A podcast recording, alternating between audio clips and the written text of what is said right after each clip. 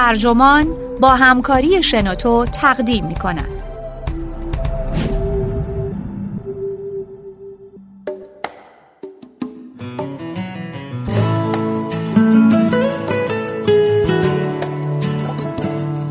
تنها شدن درد بیشتری دارد یا گلوله خوردن. نویسنده ویل استور مترجم محمد ابراهیم باست منبع نیویورک مگزین. ترجمه شده در وبسایت ترجمان گوینده اکرم عبدی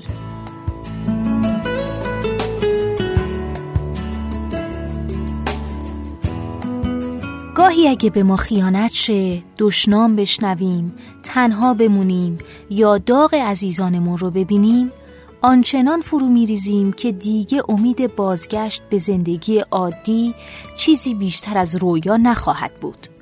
البته در این مواقع اطرافیان سعی می‌کنن ما رو با حرفاشون تسکین بدن. اونا فکر می‌کنن این دردها صرفا یه سری حالات ذهنی هن که با تصمیم و اراده میشه اونها رو دور ریخت. اما تحقیقات جدید نشون میده این نوع دردهای اجتماعی دست کمی از بیماری های جسمانی صعب العلاج ندارند.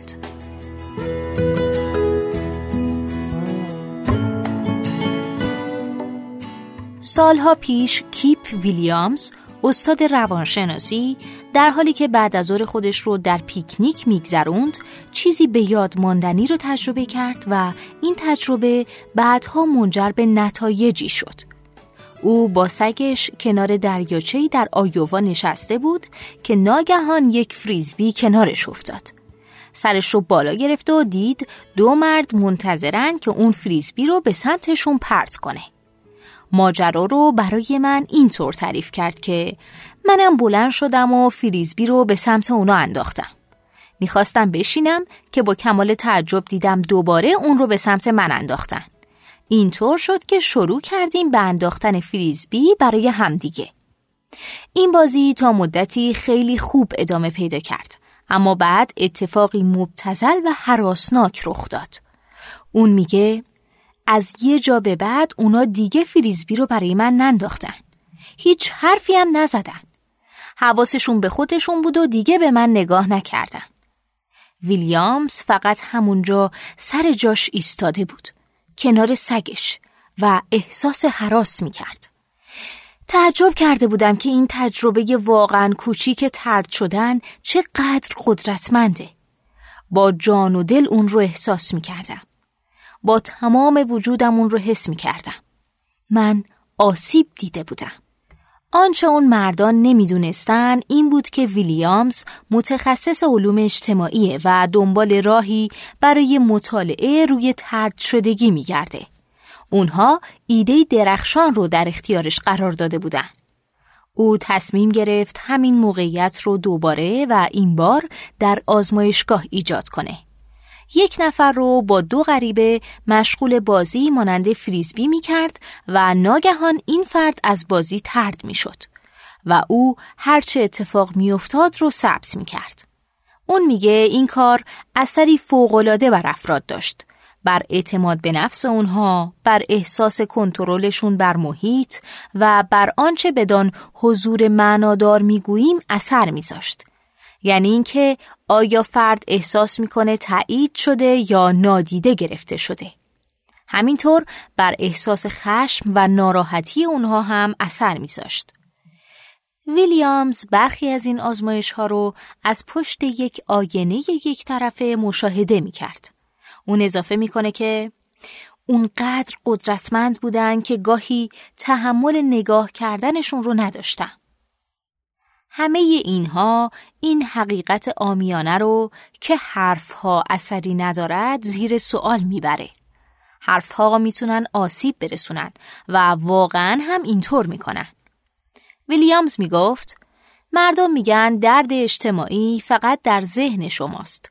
قافل از اینکه درد جسمانی هم در ذهن ثبت میشه. واقعی مطلب این که برخی از پژوهشگران معتقدند این دردها در عمل از شبکه های مغزی یکسانی استفاده می کنند. اما در هنگام نوشتن این مقاله مباحثی آکادمیک درباره میزان همپوشانی اینها جاری است. و درد جسمانی دردناکتر از درد اجتماعی نیست. دکتر جورجیا سیلانی از مدرسه بین المللی مطالعات پیشرفته در ایتالیا به من گفت گاهی اوقات شما ترجیح می‌دید درد جسمانی داشته باشید ولی از یه رابطه بیرون انداخته نشید. این درد رو در بدن خودتون احساس می‌کنید. مثل اینه که بدن شما مریض شده باشه. انگار که یک ویروسی گرفته باشید. گروه پژوهشی او مجموع مطالعاتی رو از طریق اسکنر مغزی روی افرادی انجام دادن که مثل آزمایش ویلیامز از بازی ترد شده بودند. با این تفاوت که این بار به اونها شوک الکتریکی هم داده می‌شد تا مقایسه بین این دو نوع درد صورت بگیره. ما دیدیم که درد اجتماعی هم می‌تونه با همون قدرت درد جسمانی احساس بشه. درد اجتماعی انواع بسیار متعددی داره. خجالت زده شدن، مورد خیانت واقع شدن، داغ نزدیکان را دیدن، دشنام شنیدن، ترد شدن از یک گروه یا یک فرد، تنها ماندن و دلشکستگی. وجه مشترک همه اینها ترد شدنه. ترد شدگی تهاجمی سنگین به خوده و گاهی اوقات اون رو مرگ روانشناختی مینامند. بیدلیل نیست که قدیس بندیکت مجازات نهایی برای راهبان متمرد رو داغ تکفیر می‌دونست. تصور میشه دلیل اینکه ما ترد شدن رو با چنین رنج طاقت فرسایی تجربه می‌کنیم به زمانی باز میگرده که به صورت قبیله های آسیب پذیر در این سیاره زندگی می‌کردیم. سیلانی می‌گفت قبیله از شما حفاظت می‌کنه و آب و غذا براتون فراهم میاره. برای شکار کردن احتمالاً به پنج یا شش نفر نیاز دارید. خودتون به تنهایی از عهده اون بر نمیایید. اگه از گروه ترد می شدید احتمالا معناش این بود که محکوم به مرگ هستید. احتمالا دلیل رشد یافتن درد اجتماعی در ما همینه. درد اجتماعی زنگ هشداری بوده که به شما اعلام می کرده چیز نادرستی در حیات اجتماعیتون وجود داره و باید بلافاصله براش کاری بکنید. از این جهت درد اجتماعی تفاوتی با درد جسمانی نداره. چون اون هم زنگ هشداریه که برای مثال به شما میگه به زخم باز دست نزن یا با پای شکسته راه نرو. درد یعنی اطلاعات. ویلیامز می‌گفت افرادی هستند که توانایی تجربه درد جسمانی رو ندارن و معمولا هم در دهه سوم زندگیشون از دنیا میرن. امروزه برخی از پژوهشگران معتقدند انزوای اجتماعی برای انسان به اندازه سیگار کشیدن خطری کشنده محسوب میشه.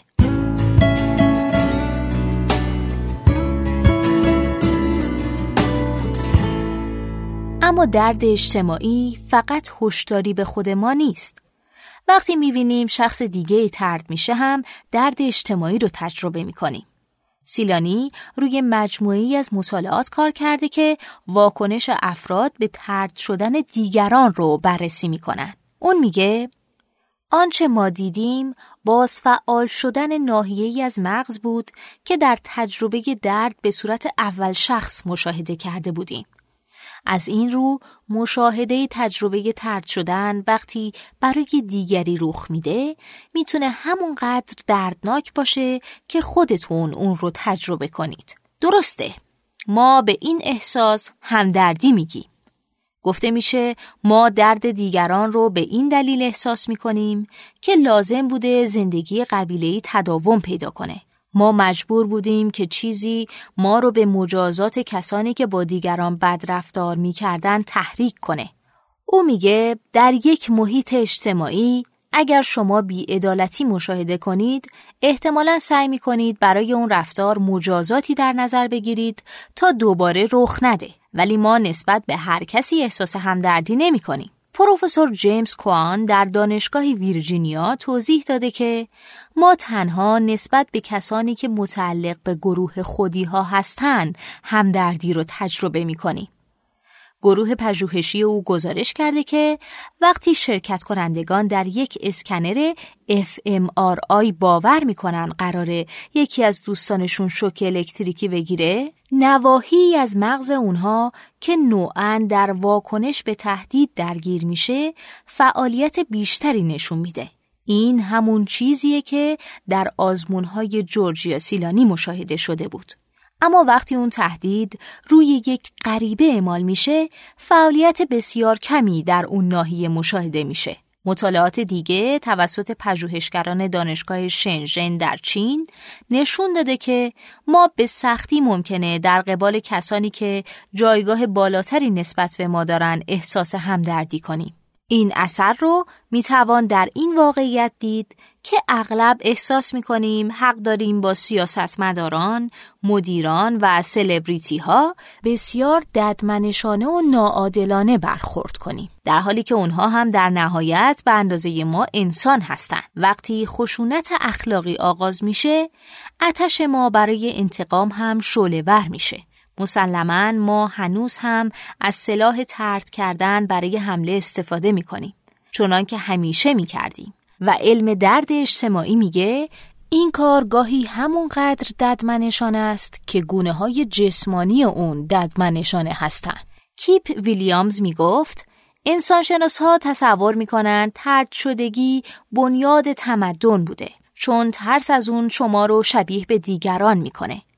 اما اگه در اون زیاده روی بشه همه شبیه به هم خواهند شد چون برای تکسر و خلاقیت مجازات تعیین می‌کنن اونقدر گرفتار هماهنگ بودن با دیگران خواهید شد که جرأت نخواهید کرد هیچ چیز منحصر به فردی ارائه کنید. در فرهنگ امروزی این پدیده رو میشه اغلب در رسانه های اجتماعی، روزنامه ها و پردیس های دانشگاهی مشاهده کرد. این رو در هر دو جناح می‌بینید هم در راست ها و هم در چپ ها فشار سنگینی برای هماهنگ شدن تحمیل میشه و واکنش مستقیم و فوری اینه که پیوندهای افراد ناهماهنگ قطع بشه یا ترد بشن. آنچه در علم درد اجتماعی در حال روشن شدنه خطای پنهانیه که در کانون فردگرایی نهفته است. ما گونه هستیم که اونقدر اجتماعیه که استاد روانشناسی جاناتان هیت ما رو ده درصد زنبور دونسته. ما طوری تکوین پیدا کردیم که در جامعه رشد کنیم. ما به هم نیاز داریم و وقتی این نیاز برآورده نمیشه آسیب می‌بینیم.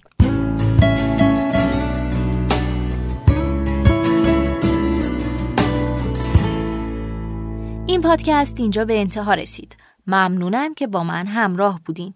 اگه شما هم ایده ای دارید که فکر می‌کنید می‌تونه برای بقیه جالب باشه اونو در قالب یه فایل صوتی در سایت و یا اپلیکیشن شنوتو با بقیه دوستاتون به اشتراک بگذارید